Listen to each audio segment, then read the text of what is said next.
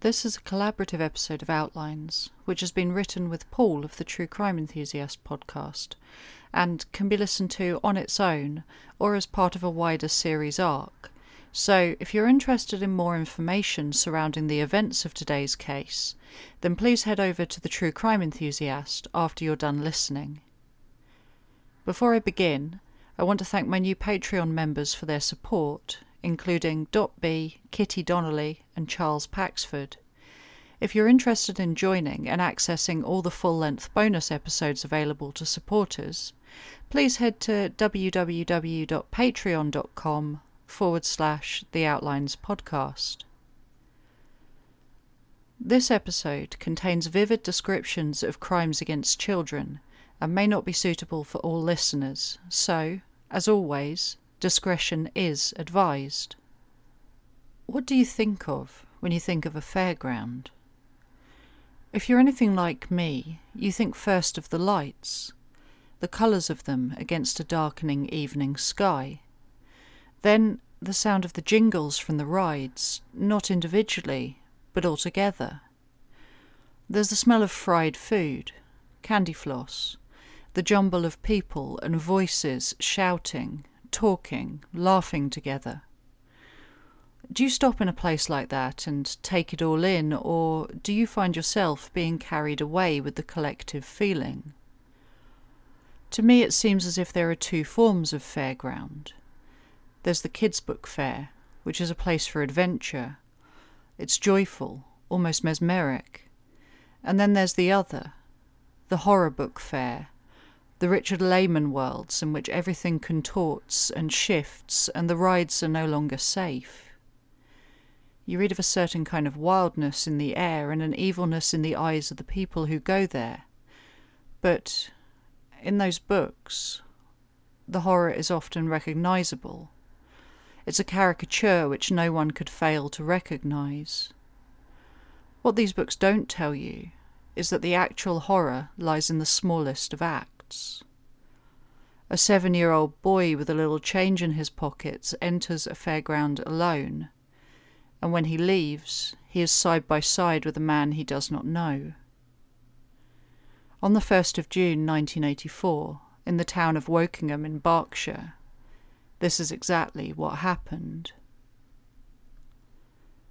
There's footage from the days following the boy's disappearance. It shows the field at Wellington Road in Wokingham. The sky is almost a uniform white, except for where the camera, which is probably shooting on video, distorts the shadow of clouds to a fuzzy grey blue. In the daytime, you understand that fairgrounds are meant to be seen at night. The crowds are gone, and where their feet trod, the grass has turned to mud, in the short clips, you see the rides, which are much as you'd expect waltzers, a ghost train, the corner of the Dodgems, nearly out of frame, all brightly coloured in reds and yellows. But against the dirt of the ground and the white of the sky, they look worn and tired. In one shot, just behind the wooden gates which form the entrance to the field, there stands a police caravan. It's white with a blue trim around the bottom and a black and white checkerboard on the top. The side bears the words Thames Valley Police.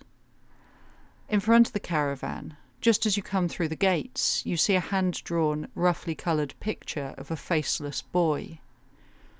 It looks rushed, like a child could have drawn it. Arrows point to certain key features, and above the drawing are the words, Have you seen this seven year old boy? Next to the board, another, larger handwritten sign stands propped up on an orange and white traffic cone. Two black and white photographs, one of the boy and one of his bike, are stuck haphazardly beside the words Police Appeal. The words are underlined for emphasis. Below, in blue pen, the sign tells you Missing Seven year old Mark Tildesley went missing from this fairground last night between 7 pm and 8 pm, 1st of June 1984. This is how real horrors begin, with Mark Tildesley walking away from a fairground in Wokingham with a stranger. As you'll hear later, we now know what happened to Mark that night and the names of the men responsible. But despite that, his body remains missing, and there are still questions which surround the events of that evening in 1984. I'm Jess Carter, and this is a collaborative episode between Outlines and the True Crime Enthusiast podcast.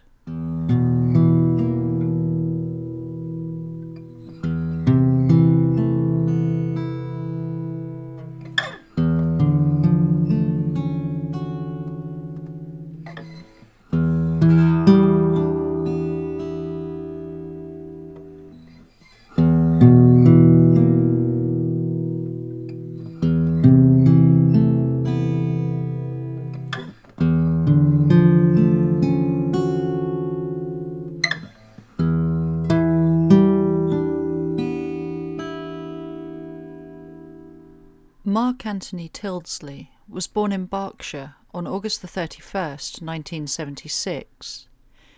His father John worked as a labourer for a local metalworking firm, and his mother, Lavinia, was a cleaner at the Wokingham police station, supplementing her income with a second cleaning job a couple of evenings a week.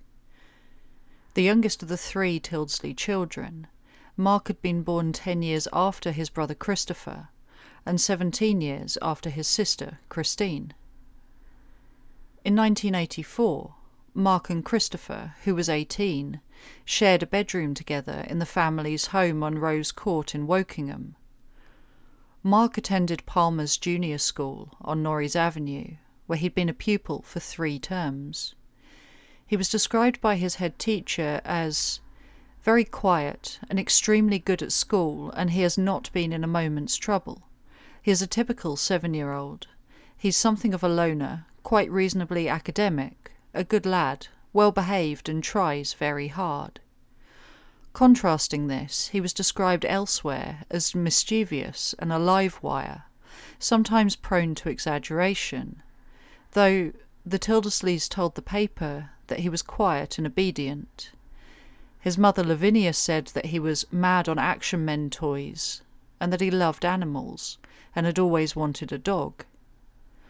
After his disappearance, his favourite toys, two octopus glove puppets called Itsy and Bitsy, took up residence on the back of the family sofa, waiting for his return. Every year, in early summer, the Frank Ayres Fun Fair came to Wokingham. As always, Mark was desperate to be allowed to go. Lavinia Tildesley told the Daily Mirror he is fascinated by the noise, the smell, and the lights. The last time there was a fair here, he went every evening. Late in the afternoon on Friday, the 1st of June, almost the end of the school half term holidays, Mark ate a dinner of sausage and chips with a glass of milk at home with his family before watching a Pink Panther cartoon. At around 5:15 p.m. that day, Lavinia headed out to her part time cleaning job. She kissed Mark on the head as she did so, telling him to be home from the fair no later than half seven. Don't worry, Mum, he reassured her. I'll probably be back before you. Speaking to the Reading Evening Post, Lavinia remembered that exchange, saying, I was just going to work, and he said he'd be back at home when I got back. I told him to be a good boy and Daddy and Mummy would see him later. I never saw him any more. I just kissed him on the head as I left, as I always do. According to a Crime Watch segment from 1985, it was around quarter to six in the evening when Mark left the house. He was four foot tall, with mousy coloured collar length hair, brown eyes, and slimly built with a gap in his front teeth. Despite his small frame, he would have been eye catching, as he was dressed in denim jeans with a red belt, brown boots, a white long sleeved jumper over an Action Man t shirt, and, to finish the outfit off, a cream coloured zip up jacket with a large tiger motif on the back. Mark grabbed his bike, a gold Raleigh Tomahawk, and set off for the fair. In his pocket he carried thirty pence for the rides.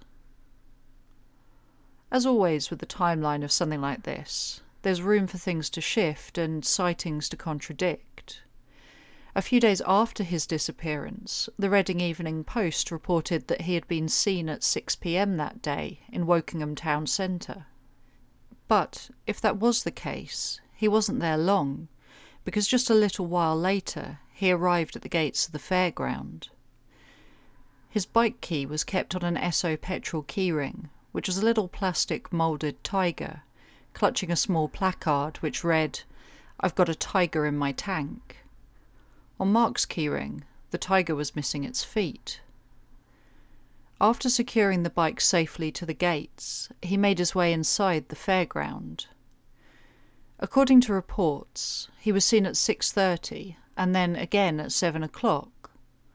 While the group of kids who saw him at 7 reported that he seemed to be alone, the 6:30 sighting was made by two witnesses who claimed that they saw someone watching him. We can be reasonably certain that this sighting was believed accurate because it was reported as part of the Crime Watch appeal. Also reported on Crime Watch was that at 7:50 p.m. Mark was seen again in the fairground. He was riding the Dodgems, his favourite ride. By this time, though, he was no longer alone. Beside him on the ride was a middle-aged man, around six foot tall, with scruffy hair and glasses. By 8 pm, the two of them had left the fairground together. There was no sign that Mark was alarmed or that he had not gone with the man willingly. By 8:05 p.m., there was one last potential sighting of Mark, this time on Langborough Road in Wokingham. David Hine was watching television in his home when he glanced out of a window to see a man and a boy pass by outside. He noticed the boy because of the tiger motif on the back of his jacket. The man he was with was tall and walked with a stoop. He had a prominent nose and a little bit of beard growth. In his hand he carried two carrier bags. While he was a close match for the man seen earlier on the Dodgems, this time, it was reported, he wasn't wearing glasses. David Hine watched the man and boy duck down a lane, but a moment or two later they reappeared. David thought that perhaps they were looking for something, though it wasn't clear what. This sighting, if indeed it was Mark, is the last time he was ever seen. Five minutes after the boy and the stooping man were seen on Langborough Road, at roughly 8:10 p.m., Mark's parents, John and Lavinia, were growing increasingly concerned for his whereabouts. Having promised to be home by half seven, his parents decided to head down to the fairground to look for him. When they arrived, they soon found his gold bicycle, still tied to the fairground gates, but there was no sign of Mark anywhere. The couple were worried for their son and Lavinia Tildesley would tell the papers he was well aware that he shouldn't talk to strangers.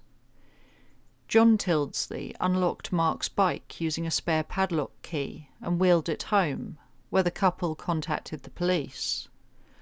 Lavinia and John knew he wasn't the type of boy who would have run away from home, and immediately their minds turned to the worst case scenarios.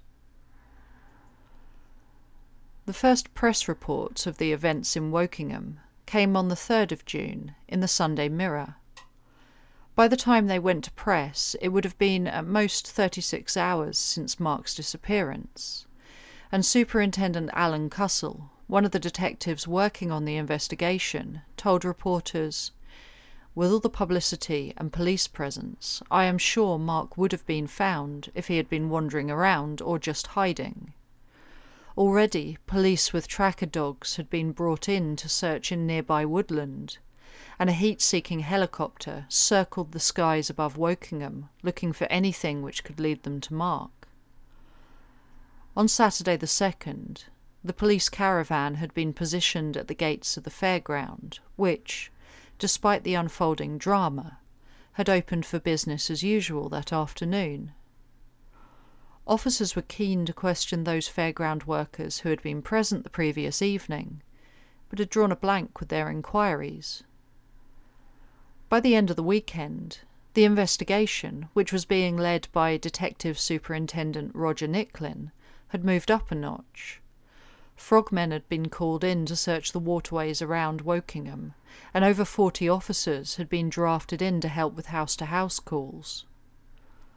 On the Saturday evening, it was reported that John and Lavinia Tildesley had received what is described as two phantom phone calls. And Lavinia said, The man told us we would have to pay if we wanted our son back. It's terrible. This is an oddity in the case because, as far as we know, there was never any talk that the phone call was real and not just a crank call. Though, if it were, the timing was strange because, as far as I can find, on the Saturday, news of Mark's disappearance hadn't yet hit the press, and so whoever made the call would have had to have had a connection to Wokingham. Perhaps it was a local playing a cruel trick on the family. On Monday the 4th, while police continued to make inquiries, Mark's classmates returned to Palmer's Junior High after the half term break. In assembly that day, the 200 students gathered to say a prayer for their missing classmate. The school's headmaster, Bill Knight, who had never had a situation like that happen in his 38 years of teaching, found the experience an emotional one students were asked to speak to police to assist with their inquiries, as was Mrs. Jill Shaw, Mark's teacher in Form 1S. The children they spoke to that day offered a puzzling insight into Friday's events. One 11 year old boy recalled seeing Mark at around 8.05 that evening on a wall beside the Waitrose in Rose Street, not far from his house. The boy, who had reportedly known Mark his whole life, recalled that he had been wearing a long sleeved white sweater and riding a purple bike. If the Crime Watch timeline is to be taken as accurate, then the young boy must have been mistaken, or perhaps he just wanted to be able to help. As well as sightings of Mark, kids also told the police of their usual haunts dens they played in, and other locations where he might have gone. Detective Superintendent Nicklin said, Children were in places they shouldn't have been, and I would like to appeal to parents of children aged about seven and eight to find out exactly what their children were doing between 6 and 9 pm on Friday night. Speaking at a press conference, Superintendent Nicklin was keen to emphasize that the disappearance was not being treated as a murder inquiry, though he did say, I think that if Mark had had an accident in the area, we would have found him by now. So I fear the worst.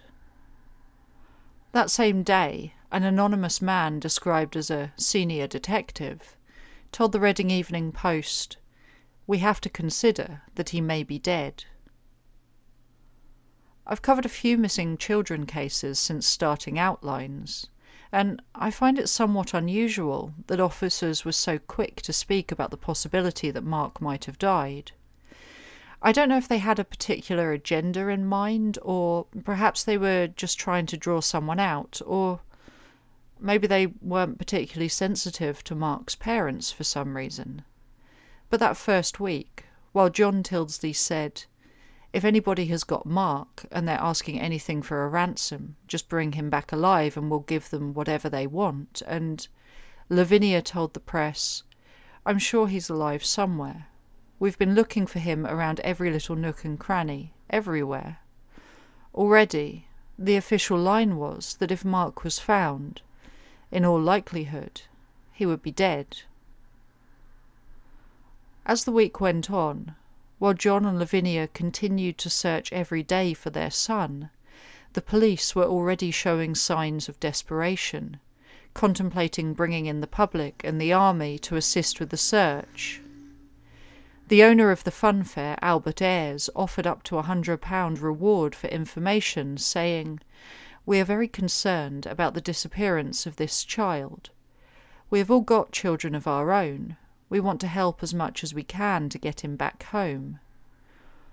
On the official side of things, officers were anxious to reassure the public that if they came forward with information, even that which they didn't feel was particularly helpful, it would be received well, and there would be no talk of time being wasted. Superintendent Nicklin said, There is still the possibility somebody in town saw something which niggled about in the back of their mind, and they've still not come forward to tell us about it. In a bid to jog memories, police worked with the funfair owners to set up a reconstruction of events. A look-alike was found to ride Mark's bike from the Waitrose car park in Rose Street to the fairground on Wellington Road. On Friday, the 8th of June, a week after his disappearance, the reconstruction took place. Passers by and fairground workers alike turned to watch as the young boy playing the part of Mark rode his way through the town. He stopped to lock the bike and walked over to the Dodgems, where he stood, watching, contemplating Mark's favourite ride. What the onlookers didn't know, though, was that while the reconstruction was taking place, a man was in the midst of confessing to Mark's murder. I warn you, this is horrible and graphic, though, as Paul will tell you later, it's nothing compared to the truth of what happened that night. On Friday afternoon, the Reading Evening Post reported that police were questioning a man who they had picked up in Cornwall, near Bodmin, the previous evening. In their book, Lambs to the Slaughter, Ted Oliver and Ramsey Smith give a detailed account of the events which followed witness reports, claiming police might want to take a closer look at fairground worker Martin Earley. Earley had been in Wokingham at the time Mark had disappeared, leaving on the Sunday with a brief stop at a fair in Shepton Mallet, before continuing down the country to the Royal Cornwall Show at Wadebridge. Following a call from Wokingham, Detective Constables Dick Cook and Andy Maidment, who were working out of a Portakabin at the show, were asked to approach Earley, who was employed to take money on the galloping horses. As the two detective constables started to speak to Earley, he told them of his movements the previous weekend, though they were unprepared for what would come next. It began with Earley claiming bisexuality, and elaborating by saying that he preferred young boys. Sensing something was coming, the detectives tried to get Earley to hold back on his story until they could move him away from the Portakabin and into a proper police station. Not to be stopped, though, he continued, saying, I did it. We went back to my caravan and were playing about. I went too far and something happened. I took his clothes off. I was playing with him. He was touching me all over. I buggered him, and he didn't like it. He went on to say that he had hit Mark with the back of his hand across his head, and the boy had fallen, unconscious, on the floor. Earley dressed him, carried him away, and threw him into the river near some houses by the fairground. As Martin Earley was transferred to central lockup in Launceston, his story changed. I didn't throw him in the river, he said. I took him to a wood two miles away and buried him. I carried him over my shoulder. I had strangled him and I stabbed him with my darts. News of the confession threw the incident room at Wokingham Police Station into a frenzy, but Superintendent Nicklin remained dubious. When Earley arrived in Wokingham for questioning, Senior officers soon began to have doubts as to the validity of his confession. The more he talked, the more the details changed. He couldn't describe Mark, and nor could he explain the route he'd taken to dispose of Mark's body. Then, periodically, he'd retract the confession entirely. Eventually, in his final version of events, he denied that he'd even seen Mark at the fairground at all. By this point, police were all but convinced that Earley was lying, and while they continued to thoroughly check out his initial confession, forensically examining the caravan in which he claimed the murder had taken place, a consultant psychiatrist was called in.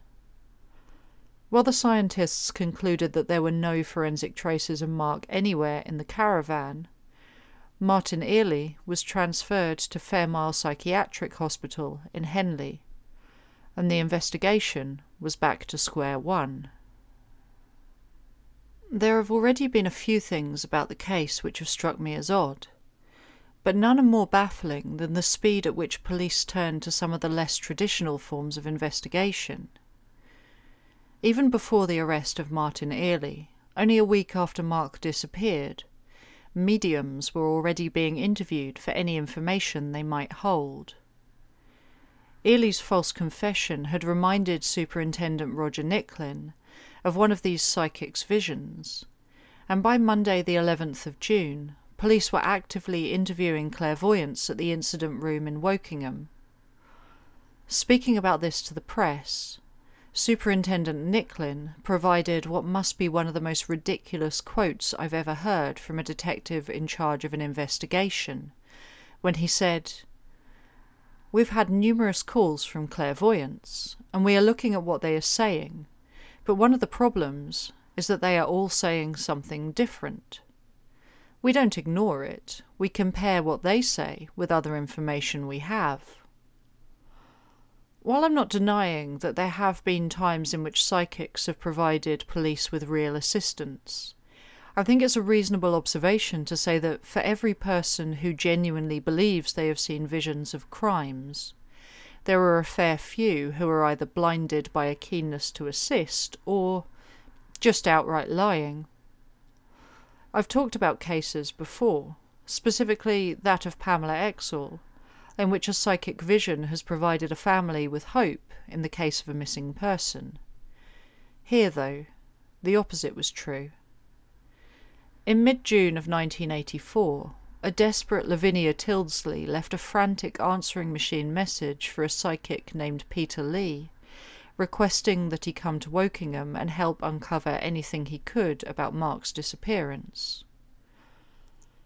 In his 1986 book, The Spirit Calls, Peter Lee claimed that Lavinia, in his words, was convinced that Mark was dead, and a mother's intuition is seldom wrong. Actually, especially in those early days of his disappearance, Lavinia Tildesley was convinced that her son was still alive. And in 1986, when the egotistical Peter Lee published his book, there was still no evidence to suggest what had happened to Mark. While, sadly, logic might have by that point dictated that he was dead, there was no evidence of this. In 1984, though, the Tildesleys were desperate for any news that they could get. Peter Lee remembered when I first spoke to her on the telephone, I sensed that Mark was definitely dead, but the rest was shrouded in mystery. He drove from London to Wokingham and met with Mark's family. While there, he spoke of the man he claimed was responsible for his disappearance. Unlike the eyewitness accounts of the middle aged man with a stoop, Peter Lee claimed that the person responsible was young, slim, a local who knew the Tildesley family. He felt as if he should go to the fairground and see if he could, as he said, divine the events that took place. Assisting in his divination was a journalist from the Reading Evening Post who, alongside a photograph of Peter Lee at the gates of the field in Wellington Road where the funfair had taken place, reported that Mr. Lee uses his own special powers of thought and concentration, and only a small wooden pendulum to confirm his feelings.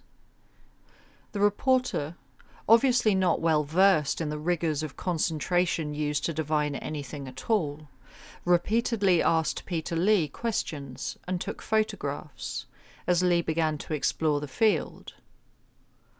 He claimed in his book that he had known nothing about where Mark disappeared, and when he and the journalists started to journey around Wokingham, he had been unaware of the particulars of the field, relying on his senses to lead him there. With quite the flair for imaginative embellishment, he spoke of the place, saying, As I walked into the field, it was a lot larger than I expected, and was quite beautiful. Little wildflowers dotted the verdant green.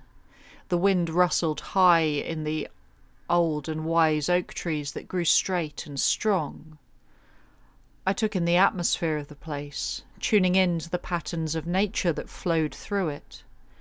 I sensed birds nesting in the hedgerows and butterflies drinking the early evening dew. As the shadows from the clouds grew and the first calm of evening touched the field, I knew that it was time to start. I began psychically to see the funfair form in the atmosphere, the noise of happy children, stalls that sold trinkets, a shooting gallery, the smell of candy floss and toffee apples, the mechanical tune of the merry-go-round. I knew that Mark's vibrations were amongst this memory. I began to move around, involving myself in what I saw as if I was at the fair too.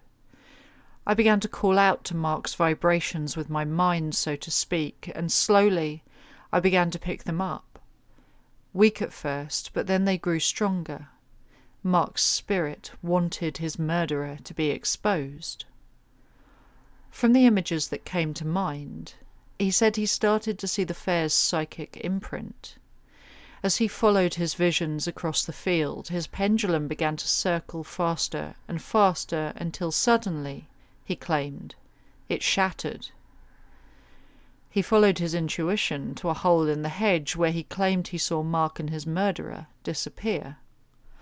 The reporter fetched the car, and the two of them drove until they came to a long, narrow lane, rocky and covered with undergrowth. There was, Lee remembered, a small bridge and a railway line, then a clearing.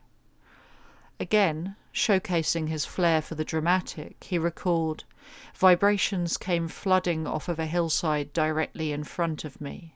Vibrations of a murderous struggle. A final blow that ended young Mark's life. I could smell the trickle of warm blood. As Lee walked across the bridge, he claimed to see the older boy push Mark, that Mark hit back, and the older boy laughed. They fought, and Mark ran through the trees into another clearing on the hillside. There, the struggle that he claimed led to Mark's death broke out. The hillside, Lee said, the place where he claimed police would find Mark's body, was literally screaming, the psychic din deafening. This is the version of events that Peter Lee gave to Mark's parents. In his book, he claimed that despite Mark's classification as a missing person, it was not the case.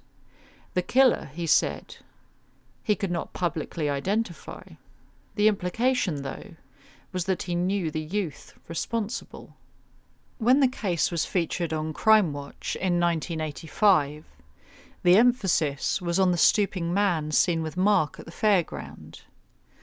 It was thought that this man had been picked up by a lorry driver where he'd been hitching with a tachograph on the A30 in Hampshire, about 45 miles south of Wokingham.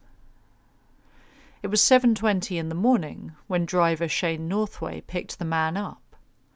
He fitted the rough description of the stooping man, but Shane added he had a strong, unwashed smell to him and the dirt around the collar of his shirt cemented the impression that he had been sleeping rough. The two spent an uncomfortable couple of hours together in the lorry's cab, and the man told Shane that he was travelling around the country seeking work. At 10 a.m., the thankful Shane dropped the man just past the fairground in Wokingham, and, watching, he noticed that he made his way back up Wellington Road in the direction of the fair. That day, someone fitting the description of the stooping man was seen by several witnesses around Wokingham. A 1998 episode of Dispatches told of how that afternoon Mark, reportedly accompanied by the man, came into the local sweet shop. Margaret Hickman, who was working behind the counter that day, remembered their encounter clearly because, as she said, he smelled very awful. He had staring eyes and unruly hair. The man, she claimed, told Mark to pick out 50p's worth of sweets, before the two left the shop together. Despite this man being the crux of the official line of inquiry, in the Spirit Calls, Peter Lee claimed that Thames Valley Police had actually worked with him after his visions to produce an identikit based on his description of the murderer. I'm not saying that psychics can never provide help, even if it is just to assist police with a different view of the presented evidence. But I am going to say that it's unwise to trust a psychic who feels the need to take a journalist along with him, or one who writes a book heralding his own achievements with no proof of their validity. Despite Peter Lee's assertions that Lavinia and John Tildesley believed that their son had died, the evidence points to a very different truth. In the Reading Evening Post on the 27th of June 1984, it was reported that Lavinia kept a photo of Mark by her side, kissing it every night as she awaited his return. His giant teddy bear and a panda waited in his room, which was still scattered with his toys. On a chair, where Mark had left them the day he disappeared, she kept crisps and lemonade, bought for his school lunchbox. A few days later, she spoke about her encounter with Peter Lee, saying, It frightened me a lot, but I know in my heart Mark is still alive. I am certain he is being held by some sex pervert somewhere. I lie awake in tears all night. Before I go to bed, I pray to God and say, Come back to Mummy soon. Her older son, Christopher, was also taking Mark's disappearance badly. The two had shared bunk beds, and the empty top bunk was a nightly reminder of his missing brother. While speaking to a psychic had not provided Lavinia with the comfort she had hoped for, two people who did were Kathy and John Tate, parents of the 13 year old missing schoolgirl Jeanette Tate, who had disappeared while out delivering newspapers in Aylesbeare in Devon in August of 1978.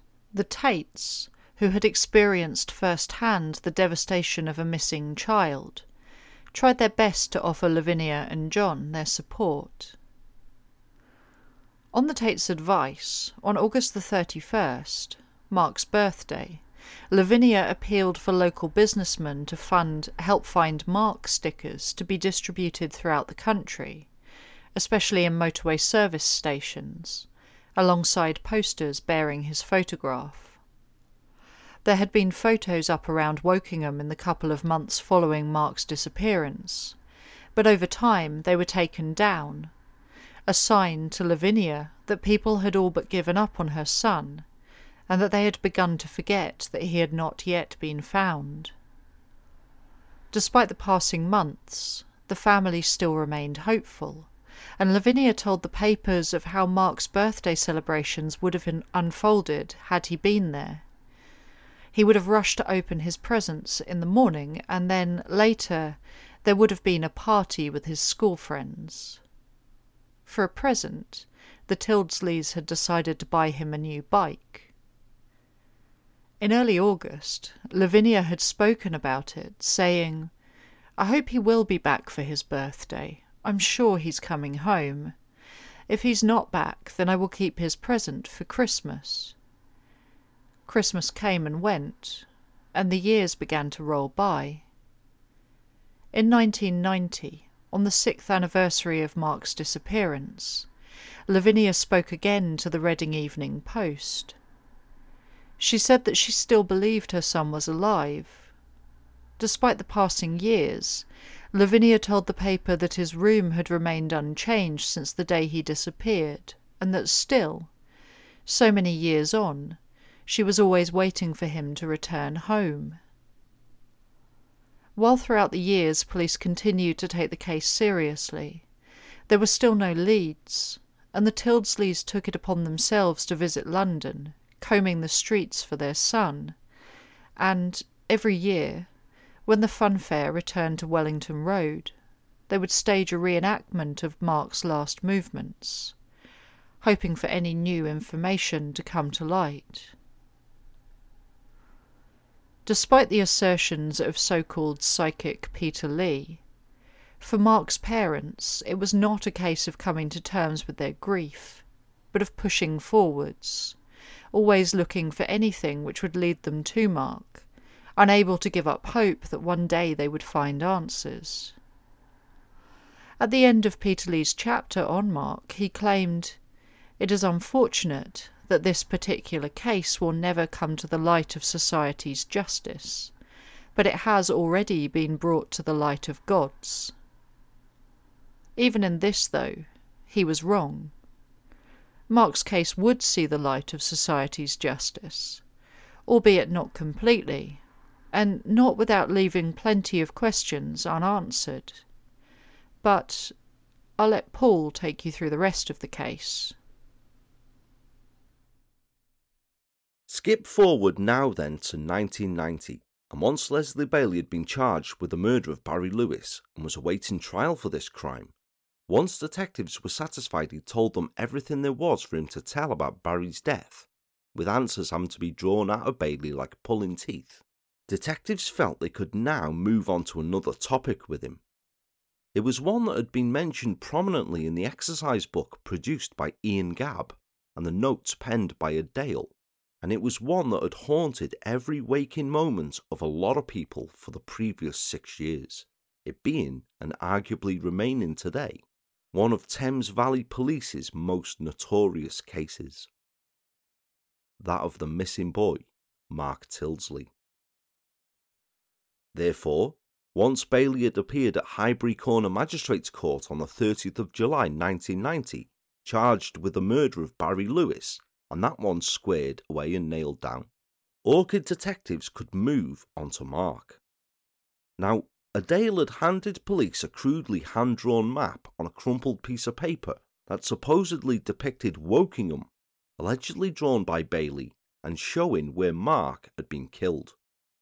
When an initial interrogation with Bailey concerning Mark revealed nothing, back into the cell with Adele he went, and who, on the 5th of August, wrote a letter for Bailey to Sidney Cook. It was a reply to a note Bailey had received from Cook asking what Bailey had been divulging to police. A reply in which Bailey told Cook that he'd been charged with the murder of Barry Lewis, and which continued I've been questioned about Mark. Do you remember 1984 at Fair? Your mate Oddbod. Now, incidentally, this was to be the last covert intelligence Adele would help detectives gather. For the following month, he was released from his sentence. The flow of information that he'd helped maintain that had its genesis with an outraged and horrified Ian Gabb being invaluable and which he'd received neither reward nor remission for.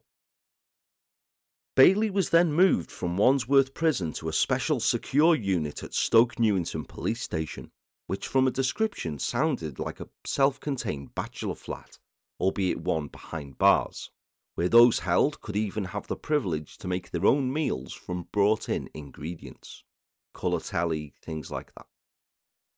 He was to be held here periodically for almost a year, and where he was visited on average twice a week to be interviewed by Orchid detectives Dave Chappell, Dick Langley, and Keith Corkwell, who had over time built up a rapport with Bailey, and who, though conducted the interviews formally and cautioned Bailey before each, always did so in a relatively relaxed atmosphere, sat around a table, and always in the presence of Janice Rolt, the representative from MenCap, and Doris Rowan, the appropriate adult, who both sat in on each interview due to Bailey's minor learning disability and his limited understanding. It has to be noted also that in the entirety of these interviews, there was never one complaint from Janice or Doris that Bailey's interviews in any way were being conducted oppressively or him being coerced at all. The tale he had to tell that was to emerge over a period of time was horrific and is somewhat sanitized here as I reproduce it as follows. The following contains disturbing content. We go back then now to the afternoon of the Friday 1st of June 1984. The telephone in the public call box on Marsh Hill in Hackney only rang twice before one individual we've met previously, Leonard William Gilchrist Smith, dived in to answer it, the box being used as his personal office for his foul business, and him having waited outside for about 30 minutes for the call he knew would be coming. Because after all, Cookie wouldn't let him down. The two went way back, and it was Cook who had taught him everything he knew enthusiastic pupil, willing teacher. It was indeed Cook, and the subsequent conversation they had was short and mostly one sided, but went along the lines of Get yourself up to Wokingham, sharpish. We've got a party. As Smith couldn't drive himself, he was shortly on the telephone to a casual lover and acquaintance of his, one Leslie Bailey, who he had fixed up as a regular chauffeur for him. As Bailey, who by his own admission always did everything that was asked of him, shortly afterwards picked Smith up by the Spread Eagle pub in Hackney, following a quick stop to fill up with fuel, and minutes later, with Smith having paid the bill, Bailey's white Triumph 2000 was heading westwards, bound for the M4. Its destination? 54 miles away to the Berkshire town of Wokingham. When the pair arrived there just over two hours later, they found a parking space in Langborough Road near to the Ayres Fairground, and both strolled into the fair, being amongst the first customers of the evening. While Smith went off to find Cook, soon finding the stinking, stooping individual amongst the stalls, Bailey wandered around the amusements to pass the time.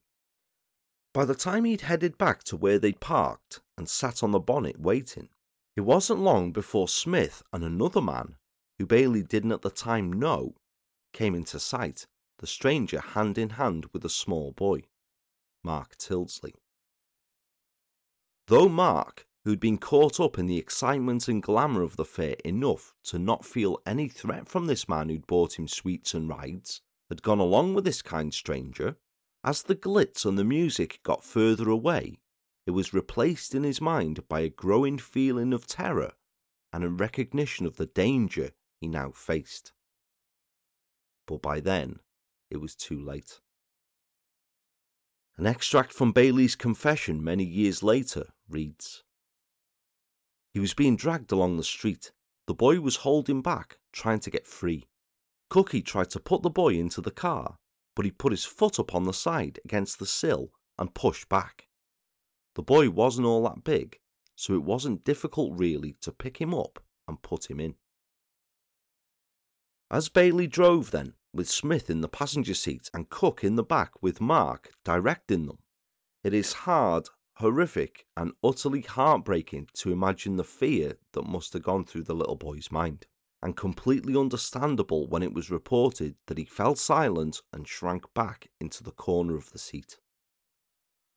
Thankfully, the boy's youth and his innocence must have spared him from understanding the very likely conversation between the three men. The Triumph made its way towards the Finchampstead Road, and then a mile and a half away from the fairground, it turned right and headed down Evendon's Lane before after travelling half a mile down here from the junction with the main road, at Cook's direction, Bailey pulled into the entrance of a field known at the time as the Moors, and came to a stop beside a shabby looking, small blue and white caravan where Cook had been staying. Getting out of the car, Cook led Mark up the two wooden steps and inside, where they were met by another individual now, as a point of note here, there are conflicting reports about this. This individual is referred to in several texts used for research only as Oddbod, and is suggested was a relative of Leslie Bailey's. But there is conflict as to whether Oddbod is a nickname of Leslie Bailey's too. I would suggest this is possibly incorrect reporting here, because if this fourth individual, Oddbod, was a relative of Bailey's, and Bailey had never before that day met Cook, then what was his relative doing in Cook's caravan? It's an unclear point, this is. What is horrifyingly clear, however, is what happened next. In an obscene parody of the normality when visitors arrive, tea and coffee was then made, before Mark was given a glass of his favourite drink, milk, and told to drink the lot. However, Mark noticed that this milk tasted sharply different and was unable to drink more than half of the glass, the effects of the extra added ingredient making it taste weird rapidly having an effect upon him as a large quantity of diazepam will do to a slight seven year old boy. It rendered Mark pretty powerless to resist being led into the small bedroom of the caravan and undressed, which was soon filled also with the four men stood shoulder to shoulder, crushed in around him, and who then began to remove their own clothing. An extract from Bailey's later interview, which contains disturbing content, is as follows. What happened, Les?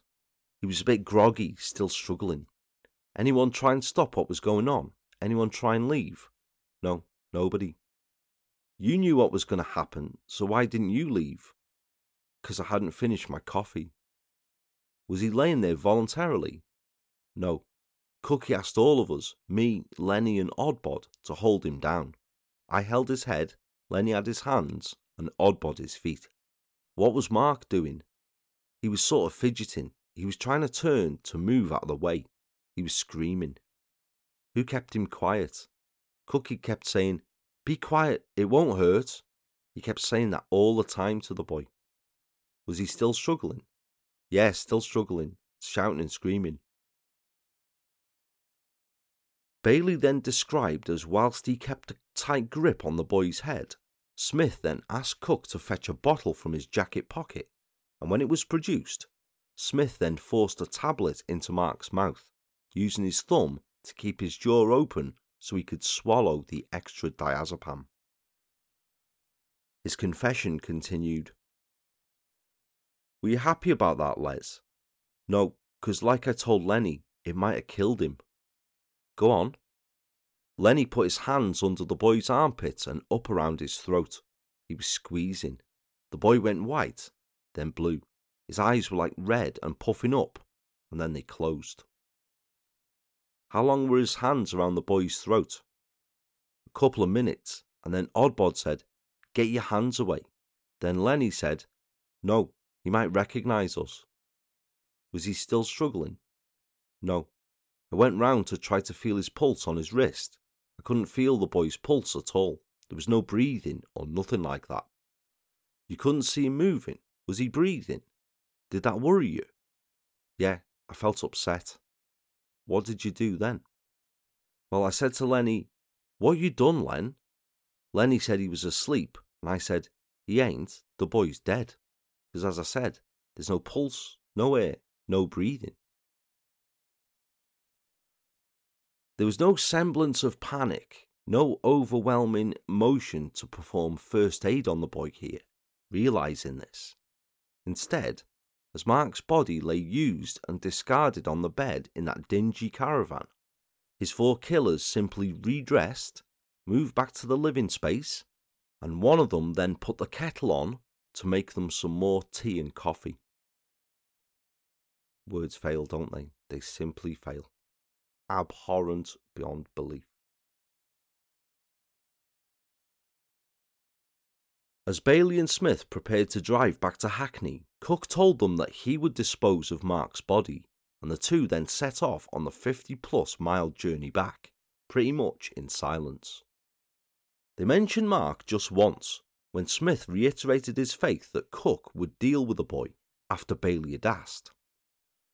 Just after Bailey had dropped Smith off at Hackney Marshes, by this time around midnight, he was making his way back to his flat on the Frampton Park estate, where then on Mandeville Street he was pulled over by a passing police patrol car who had noticed him driving erratically. As police constables Janet Symes and Mark Pridham examined the logbook and MOT certificate that Bailey produced on request, they noticed a blank certificate of insurance contained within, which Bailey admitted when questioned he had bought off a friend for £7. Arrested for this, he was taken to Hackney Police Station, where he was subsequently charged with possession of a false insurance certificate and released on bail, appearing just over a month later on the 6th of July 1984 at Old Street Magistrates Court, where he was fined £30 and discharged. The night of Mark's party, as Bailey referred to the evening of Mark's death, was reportedly his introduction to the paedophile ring, and for however much he may have claimed to have been upset or concerned about the boy's well being, it didn't stop him going forth and continuing in some of the foulest actions in British criminal history, as we've heard so far throughout the tale. Now, following this account, two things had rapidly convinced the Orchid detectives that Bailey was speaking the truth when he'd begun discussing Mark. He'd named two of the other men involved in the caravan orgy where Mark lost his life Lenny Smith and Sidney Cook both known habitual child sex offenders, and the latter of whom fitted the description of the stooping man seen so often around Wokingham around the time of Mark's disappearance that had been described to police. And he had described being arrested for a motoring offence on his way home from the killing, which was easily confirmed and was found to tally with the night Mark went missing. Yet he remained adamant that he didn't know the location of Mark's body, only saying, What I can remember is that when we left, the body was still in the caravan. Now, Jess has already covered the immediate investigation into Mark's disappearance, so there's no need for me to rehash that here. But as part of that initial investigation, a fairground worker contacted detectives to alert them to a man named Sidney Cook someone he'd worked with before over the years, and that he remembered an incident in which Cook had lured two young boys into a lorry at a London fairground, the boys emerging a few minutes later clutching a pound note. So incensed was the worker at what had clearly gone on that he'd even struck Cook and angrily warned him off doing things like that ever again. Following this report, on the 16th of August, a Metropolitan Police officer called at Cook's flat in Hackney and was told by him that on the night of Mark's disappearance, he'd been working at a fair opposite West Hendon Police Station, which would be alibied by the fair's owner, Rosie Gray. Detectives from the incident room in Berkshire did speak to her, and she confirmed to them that yes, Cook worked for her, which meant as a result that although his name remained on file, he was eliminated as a suspect in the case. So, six years before he'd come to the attention of police investigating Mark's disappearance, but had been all but eliminated. But worked for her isn't quite the same as confirming that he was working at a fair in West Hendon on the night Mark disappeared, though, is it? And certainly not enough to eliminate him. Serious mistake made there. On the 19th of August, detectives from Orchid took Bailey and his solicitor to Wokingham, using the exact route that Bailey described he had driven there six years before. He had described features he remembered from the journey that convinced the detectives more of his accuracy. A lighting shop he recalled passing, the railway arches he'd driven underneath, all of which were corroborated on the journey. And although he couldn't beforehand recall the name of the road, he had instant visual recall when they passed Evendon's Lane, saying, It was that E road just down there.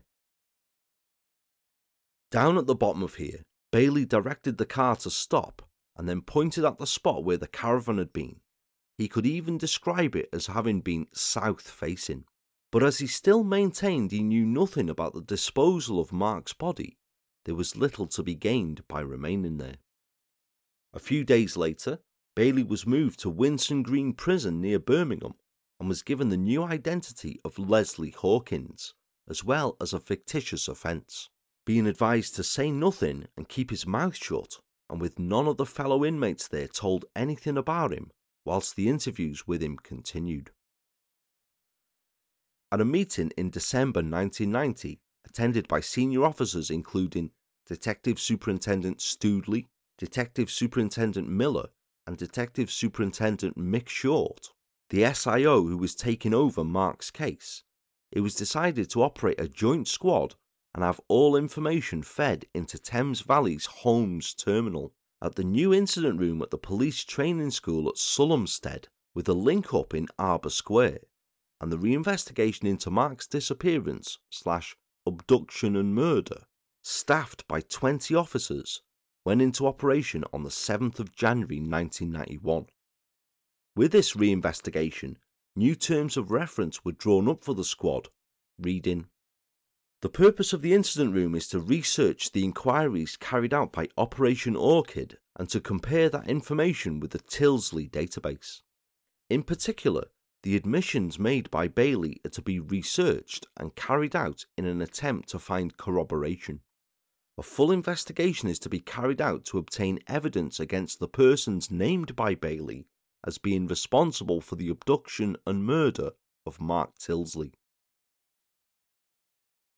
Meanwhile, following Bailey's account, as I described earlier, inquiries now began in the area around Evendon's Lane to see if anyone recalled the caravan being there. And many residents here indeed now came forth by saying that they indeed remembered the blue and white caravan being there in the Moors field. But no one had mentioned it at the time because no one had linked it to Mark's disappearance. One resident, crucially, could even recall it as certainly being there during the Carnival Field Fair in 1984 because he recalled noticing it as he carried home the two goldfish that he'd won at that fair. Certain it was then because one of them, who he'd named Humphrey, was still going strong six years later.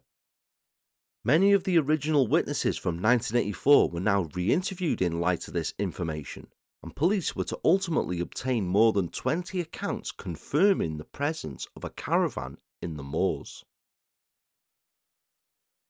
On Monday, the 18th of March of that year, the moors was ordered to be thoroughly searched ahead of the development company that it had since been sold to beginning work on it to build the golf course on the site that still stands today.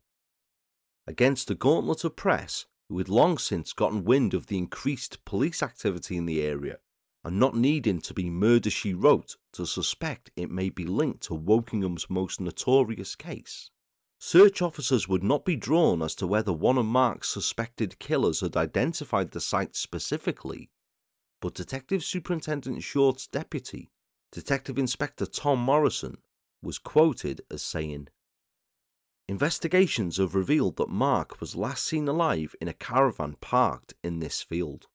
It is a natural progression to search the area, although there is no clear evidence that there is a body here. We think he is dead it would be naive to think he is still alive. For the peace of mind of the mum, the family, and Wokingham itself, whatever the result, it would be better to have an end result.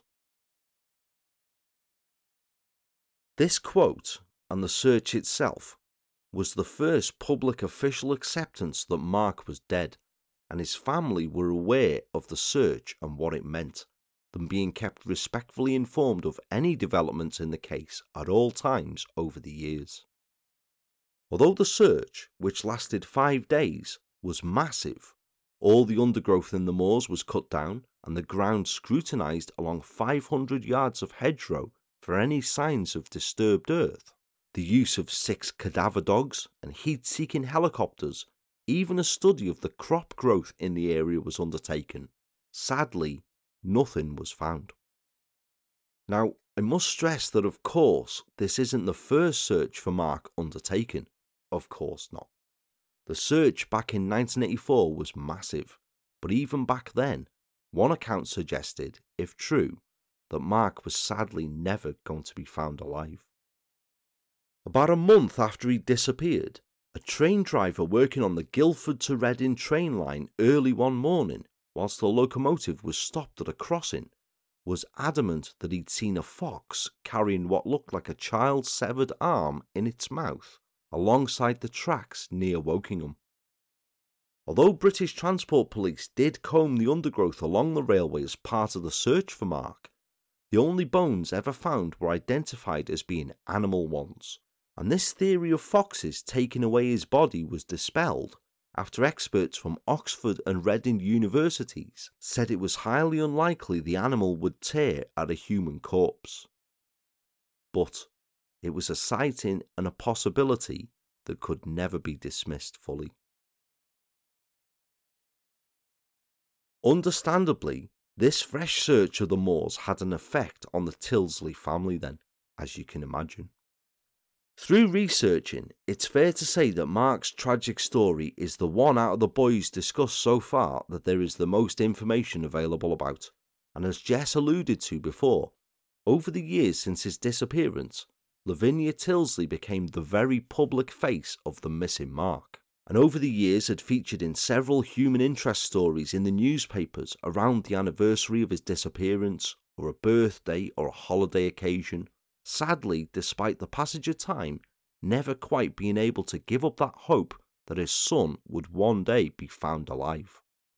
Mark was brought home strongly to readers by Lavinia's accounts of how the family continually bought presents for him on birthdays and at Christmas that remained unopened, how it had taken Lavinia four years to learn not to set a place at the kitchen table for Mark, or how they kept some of his favourite cuddly toys, two octopuses named Itsy and Bitsy, and a Paddington bear that he'd renamed Punk, on his bed at home, never quite giving up that hope absolutely heartbreaking, isn't it? Of course, as Jess said, it was the family pushing forward this was, looking for those answers of what had happened to Mark. But you cannot imagine how difficult this must be. And when police start officially searching for your son's body, you can't even imagine how trying to accept your greatest fear come true must be, can you?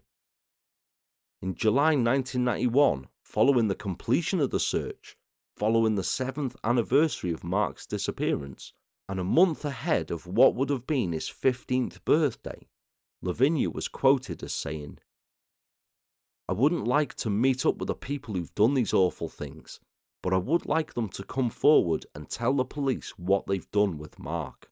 Then we could at least give him a proper burial. It's awful just not knowing. They cannot understand the aggravation it is causing us. We just want to know where he is. Now, it almost seems as though the poor woman was finally accepting that Mark sadly wasn't coming home. But not all of the family were as accepting, because not all of them could be. In October 1991, more than seven years after the night his son went missing, John Tildesley, a largely private man who kept his emotions buried, even from his family, on a rare occasion showed them. Lavinia, as we said, had become the public face of Mark's disappearance, but John was rarely, if ever, mentioned. He was said to have developed an almost mental block about it, unable to discuss Mark openly, and suffering terrible mental stress over the preceding years, bottling everything up. On the night he was told by Detective Superintendent Short that they planned to charge a man with Mark's murder in the upcoming days, John did open that bottle, however. John Tildesley turned to him in response and said firmly, but with tears in his eyes, I'm sorry, Mr. Short, but until I see Mark's body, I just can't accept it. Poor, poor man. What kind of purgatory must something like that be? As we've discussed before here several times on the show, if it's a choice between that pain of the finality of a loved one being dead and not, you must really cling to any chance, however slight, that it isn't true, mustn't you, to spare yourself from that? And which is completely understandable, of course it is. I've been nothing except touched and heartbroken for the families of each of the boys we've heard the tales of throughout the part so far. It's truly the stuff of nightmares. On Friday, the 18th of October 1991, Leslie Bailey was once again brought back for a brief trip through Wokingham before at Maidenhead Police Station he was formally charged with the murder of Mark Tildesley along with persons unknown and returned to prison. He appeared at Bracknell Magistrates Court again on Monday, the 10th of February 1992, this time to be committed for trial at Reading Crown Court, scheduled to be held in October of that year, and where the almost 90 statements and 40 exhibits to be referred to throughout the trial were detailed. Bailey, not the most aware of characters, said nothing in response to this and shielded himself with a grubby beige coloured suede jacket from the gauntlet of photographers poised to capture the moment he left court, being sped away in a prison van immediately after the hearing. Now it was time to nail the others responsible, who were known all too well by police, down to face the same charges. To bullet point somewhat on what grounds they believed they would, based on the evidence they'd obtained, they had several subsequent accounts that could place Lenny Smith at being at 36 Ashmead House on the night Jason Swift was killed, and also a detailed and harrowing one from their best witness, Leslie Bailey, who had named him as being present at and responsible for the murder of Mark Tildesley in his confession. The CPS were also assessing Uncle Donald Smith, the tenant of 36 Ashmead, as a possible witness against Lenny Smith and Sidney Cook, once he'd, I quote, purged his criminality, them almost acknowledging that they'd made a serious mistake not proceeding with charges against him at the 1989 trial. Oddbod, who as I said has never been publicly named, was at the time being indefinitely detained at a secure mental hospital in Hertfordshire after being committed two years previously following a trial at the Old Bailey for the buggery of two boys aged 8 and 11. As the individual was diagnosed as having the mental capacity of an 8 year old and was already being detained indefinitely in a secure hospital, charges against him appeared doubtful and pointless to proceed with. It's somewhat wrong, that is, isn't it? But there you go. Cook, meanwhile, his alibi from 1984 was now thrown into doubt when Rosie Gray now said she'd not seen him at West Hendon on the 1st of June 1984 after checking her records. He had in previous interviews admitted having the use of a caravan back in the 1980s identical to that described by Bailey in his recount of Mark's death, and was on the 3rd of August 1991 to be picked out by four out of six witnesses at a police lineup as being the foul smelling, stooping man who had been seen at the fair and around Wokingham on the day Mark disappeared back in 1984, including by Shane Northway, the lorry driver who had picked up a stinking, stooping individual, and Margaret Hickman, who had served a similar man in the Wokingham sweet shop, where he'd bought sweets for Mark. There was also the impressive evidence of the tiger keyring that had been found in the back of Cook's Jaguar car when it was repossessed by the owner, as we've heard. Although the vehicle had, by the time police retraced the owner, been scrapped, they had a detailed statement concerning it from the vehicle's former owner, John Purvo, which, it has to be said, is an unbelievably unfortunate name to have in association with an investigation such as this. Purvo was the fairground worker who had sold the Jaguar to Cook back in 1984 for £400 and had repossessed it the following year as Cook had failed to keep up the payments on it. He'd found no end of junk in the vehicle when he had repossessed it, trinkets and crap, but including a tiger keyring with the feet of it broken off. He'd been interviewed previously by the longest serving officer on the Tildesley case, Detective Constable Jeff Gilbert, when he'd been 95% certain it was Mark's keyring after being shown a drawing of it. He was traced once again in 1990 and asked again what he could remember about the keyring, where he recalled again quite certainly that had the feet not been broken off it, he would have kept it. How can he have been so sure about a trinket from so many years ago, you may ask? Before the days of Joe Exotic, as fate would have it, John Purvo was a massive tiger buff and having scores of stuff to do with them ornaments, pictures, adorning the walls and shelves of his house. Because the feet were broken off the keyring, he'd thrown it back into the boot with the other junk, not long afterwards having the car scrapped, complete with the contents of the boot. So, it's not there in person, granted, and it is circumstantial, but it's very, very compelling, isn't it? And it strengthened the case that much. Oh, and the coup de grace against Cook? They had the very detailed account gleaned from more than 60 hours of interviews, making up some 2,000 plus transcribed pages of Leslie Bailey, who had very certainly named Cook prominently in all of his accounts. The Orchid team thus submitted files to the CPS outlining the cases against Lenny Smith in connection with Jason Swift and Sidney Cook in connection with Mark Tildesley, confident that with such strong evidence they had sufficient evidence to get both of them before a jury. And it sounds compelling, yeah. I mean, aside from what I outlined before, here you have two members of the gang giving accounts of what had happened one of them having been interviewed extensively over a year and being cooperative and as helpful as he possibly could be, already facing a life sentence with nothing to lose. You'd be confident in that? I certainly would. Unbelievably, how wrong they were to be so confident. Because Bailey had confessed to and been convicted of Barry Lewis's murder, Sidney Cook, Robert Oliver, and Stephen Barrell had now seized upon this and had appealed their sentences that they'd received when each had been convicted in the Jason Swift case.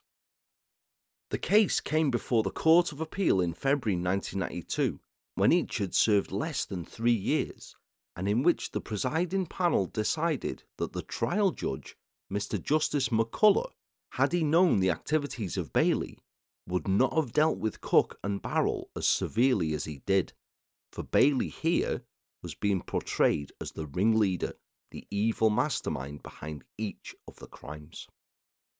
Therefore, Cook's sentence was cut from 19 years to 16, and Barrell's cut from 13 and a half years to 10. Oliver's appeal was, however, dismissed. Yes, I know, right? How disgraceful is that? For however evil Bailey was, and I'm not dressing up anything here, make no mistake, this is a monster we're talking about. There were certainly bigger ones than him in that gang. And as for him running it, he couldn't have run a bloody bath. He was a gopher, someone who did what he was told unquestionably.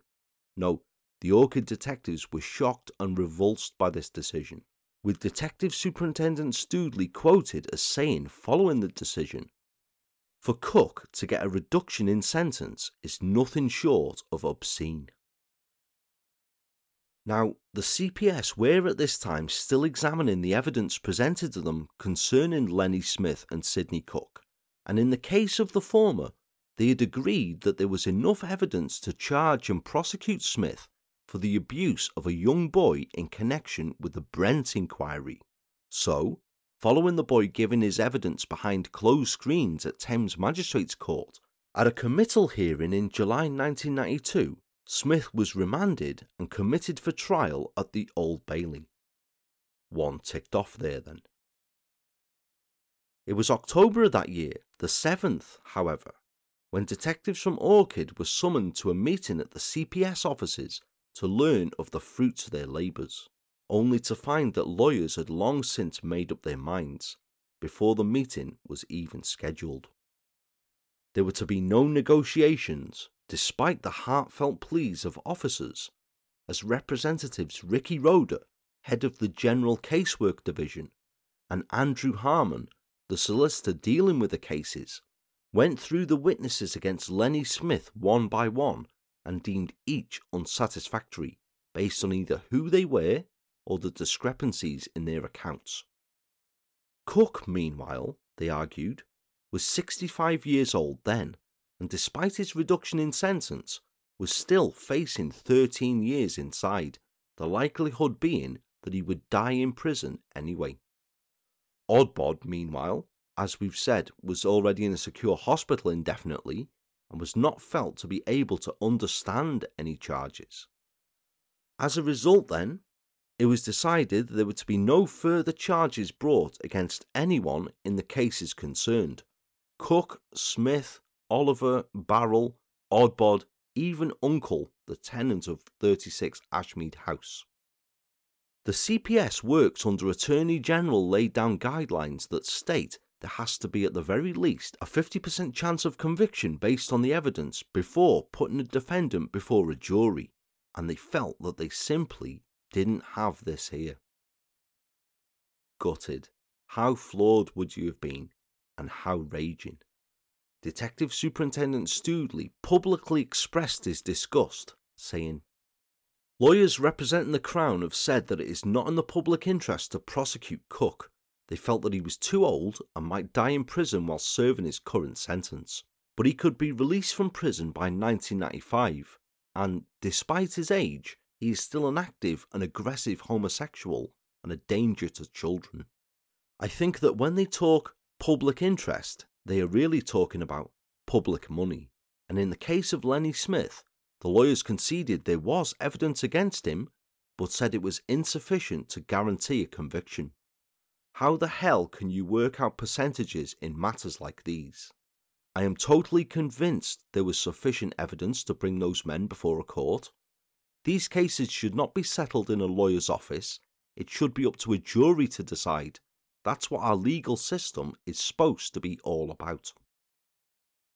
Indeed, at least give a jury a chance to make up their own minds, eh? I completely agree with Roger Stoodley there. What an absolute disgrace of a decision. People like we've come to learn about over the arc so far, the likes of Smith, Cook, Oliver, Bailey, you would surely do whatever you could, at whatever cost, if there was any possible way you could go to ensure that foulness such as this never walked the streets again to get near to another child. Surely you'd jump at it and put it into action. Or is that just me? To not do, based on the evidence we've heard that was available that could have gone before a jury, makes a mockery of the inscription above the entrance to the most famous court in the UK, the Old Bailey, which reads defend the children of the poor, and punish the wrongdoer. What a piss take. It fails on both counts of that, this does. It really does. Even Uncle Donald Smith was to express his surprise at the decision of the CPS here, as he was expecting renewed charges of conspiracy offences and had even set himself up to give evidence as a witness. He'd provided a written statement witnessed by a solicitor in which he confirmed he was willing to go to court both as a defendant and a witness, saying, I was present in my flat on the night that Jason Swift was killed, but I was not in the room when it happened. I'm still prepared to tell the truth in court and name the men involved. I've told the whole story to police and am willing to go to court and give evidence on oath to support those statements. Following the CPS decision, he told authors Ted Oliver and Ramsey Smith, who had interviewed him for their book, Lambs to the Slaughter. I told the truth because I thought I was dying from cancer, came into the world with a clear conscience, and hoped to go out with one. But now that I've told the truth, the lawyers have thrown it in the bin. What's the point? I'm not going back on my word.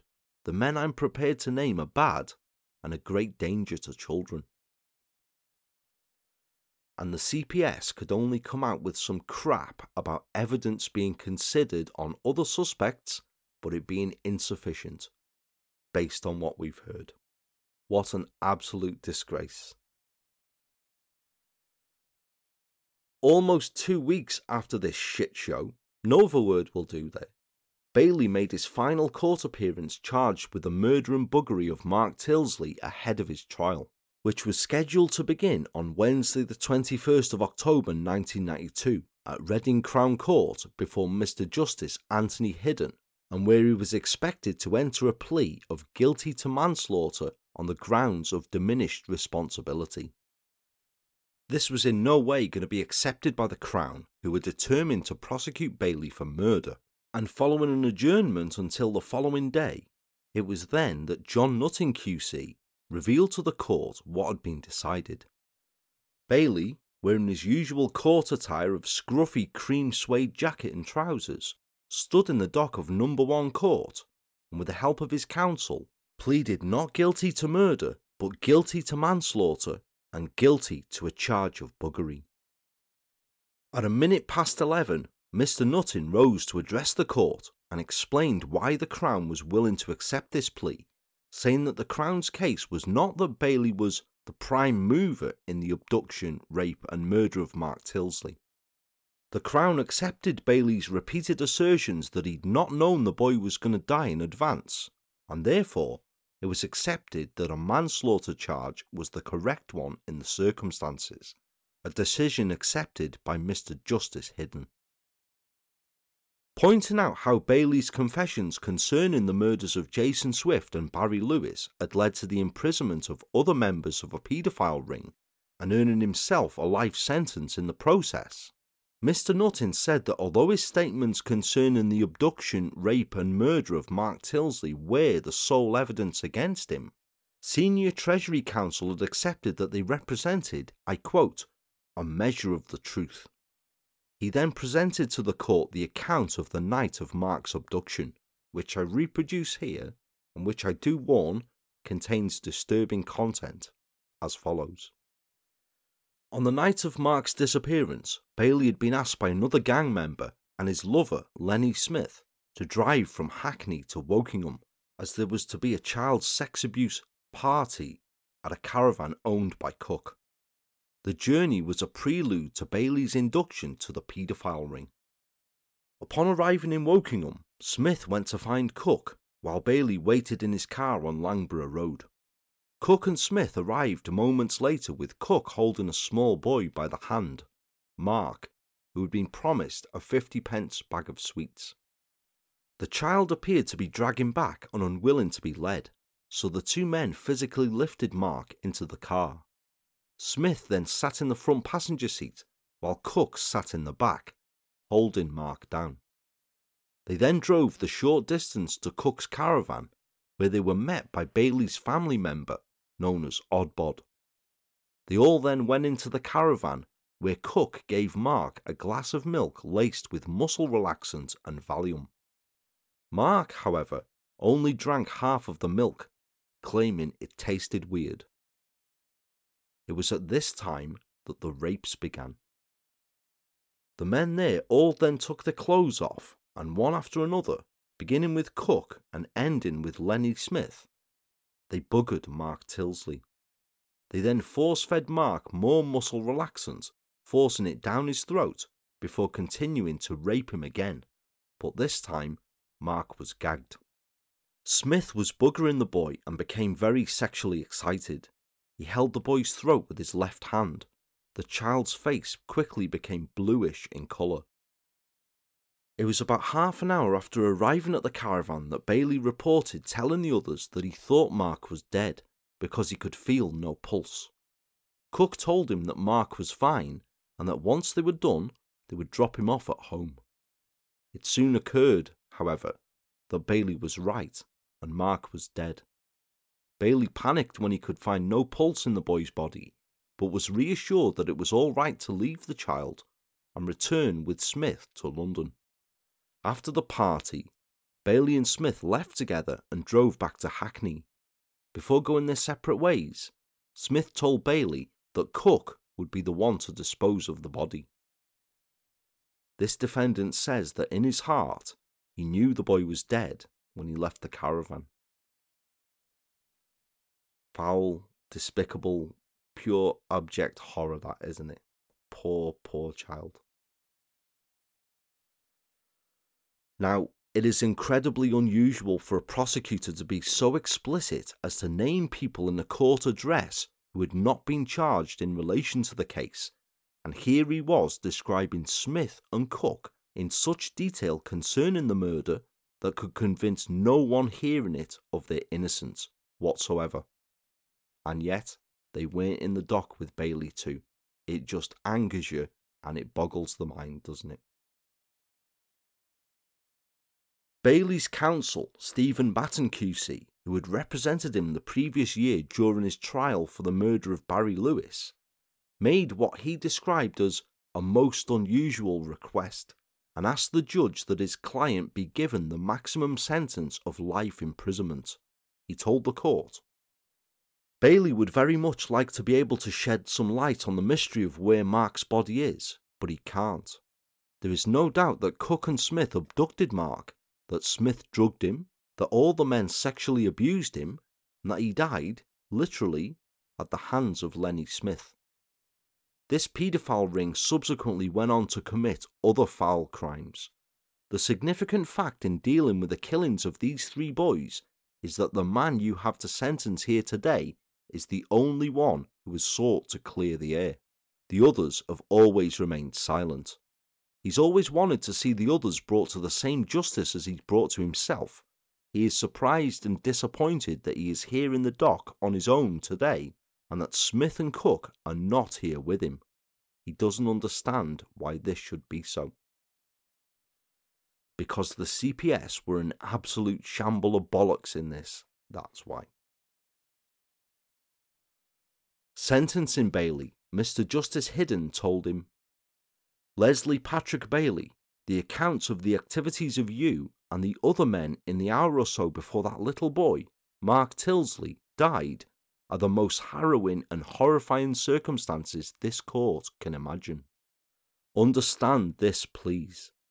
What you and the others did to that poor defenseless boy was totally horrifying, wicked, and inhuman. The cruelty that was inflicted upon him just before he died was despicable. You are a public menace and you are a danger to young boys. In order to protect the public from serious harm, I sentence you to a term of life imprisonment. If you are ever released, any license will last until your death. If freed, you could be returned to prison at any time. Mr. Justice Hidden, in passing the two concurrent life sentences, left it to the presiding Home Secretary to decide the term Bailey should serve. When Bailey left the dock to begin his second and third life sentences, these making little difference to him except making him more despised in prison, Mr. Justice Hidden then addressed the Orchid officers, commenting to them in open court the quality of the investigation into this case and its duration show that in fact a persistence and devotion to duty has been shown by all the officers concerned. This has been the most tragic case I can imagine. The distress of the parents is enormous, and it must be compounded by not knowing the final resting place of their son. You have pursued an honourable and sustained investigation. I commend you all. Mark's family were not there to see Bailey sent down, as they didn't attend the trial nor any of Bailey's court appearances. Lavinia Tildesley did comment after his conviction, though, saying, I'm glad he's behind bars forever and can't come out to do this to anybody else's child. They should have hanged him. It's too much to get over. You never can get over it, but he's where he should be. I'm glad about that. She added later that following Bailey's sentencing, she and the Tildesley family did open a bottle of wine in celebration, but it was, of course, a bittersweet one, because their son, although it now acknowledged by them and legally that he was dead, was still out there lost somewhere. It was a fact that hung heavily over the Orchid team, and especially Detective Superintendent Short also, who later appeared at a press conference at Sulhamstead saying, I set out to find Mark's body two years ago. Nine years ago, I was looking for a missing boy. From that angle, I feel I failed. I feel deeply that I failed Mark's parents. They will never give up hope until he's found, but now, after all these years, there can be little hope left. I don't think Leslie Bailey should ever be allowed to go free again, and I don't think he will. I submitted papers on Sidney Cooke 12 months ago, but the CPS does not believe there is a case that can be brought to court. And I don't think that Lenny Smith will ever face being charged in connection with the disappearance and killing of Mark Tildesley. As far as Leslie Bailey is concerned, I don't believe that he is the most wicked of the people that killed Mark. In fact, in many respects, he was the least guilty. I think this ring of paedophiles is responsible for the disappearance of other children.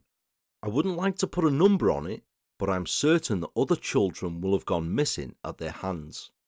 The other men I believe are evil, and I'm certain they will come out of prison. And when they come out, I'm convinced they will kill again.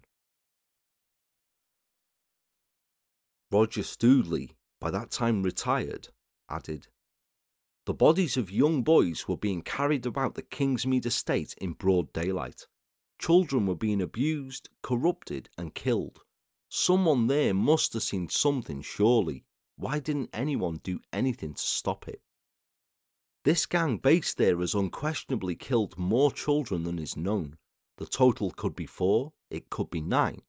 I found the figures of 20 or 25 victims, as has been mentioned, hard to believe, but I can't say with my hand on my heart that there were not that many. The tragic answer is that no one will ever really know. Mark's family for many years did not know the horrific details of his death at their own request, and following the verdict, they avoided all television news and newspapers for several days afterwards. But even after so many years, and someone, not all who should have, I stress, having faced justice for him, it was still not complete for them, for aside from the others who should have been held to account for his abduction and murder, and weren't, Mark was still out there somewhere, a lost boy, their hearts broken for him.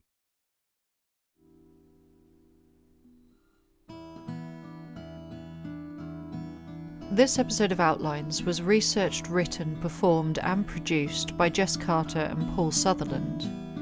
The music was composed by Elias Hardy.